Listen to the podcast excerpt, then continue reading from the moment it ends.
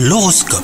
Bienvenue dans votre horoscope les cancers. Si vous êtes en couple, les astres vous offrent l'opportunité de régler une situation conflictuelle avec votre partenaire. Dialogue et bienveillance seront vos meilleurs alliés.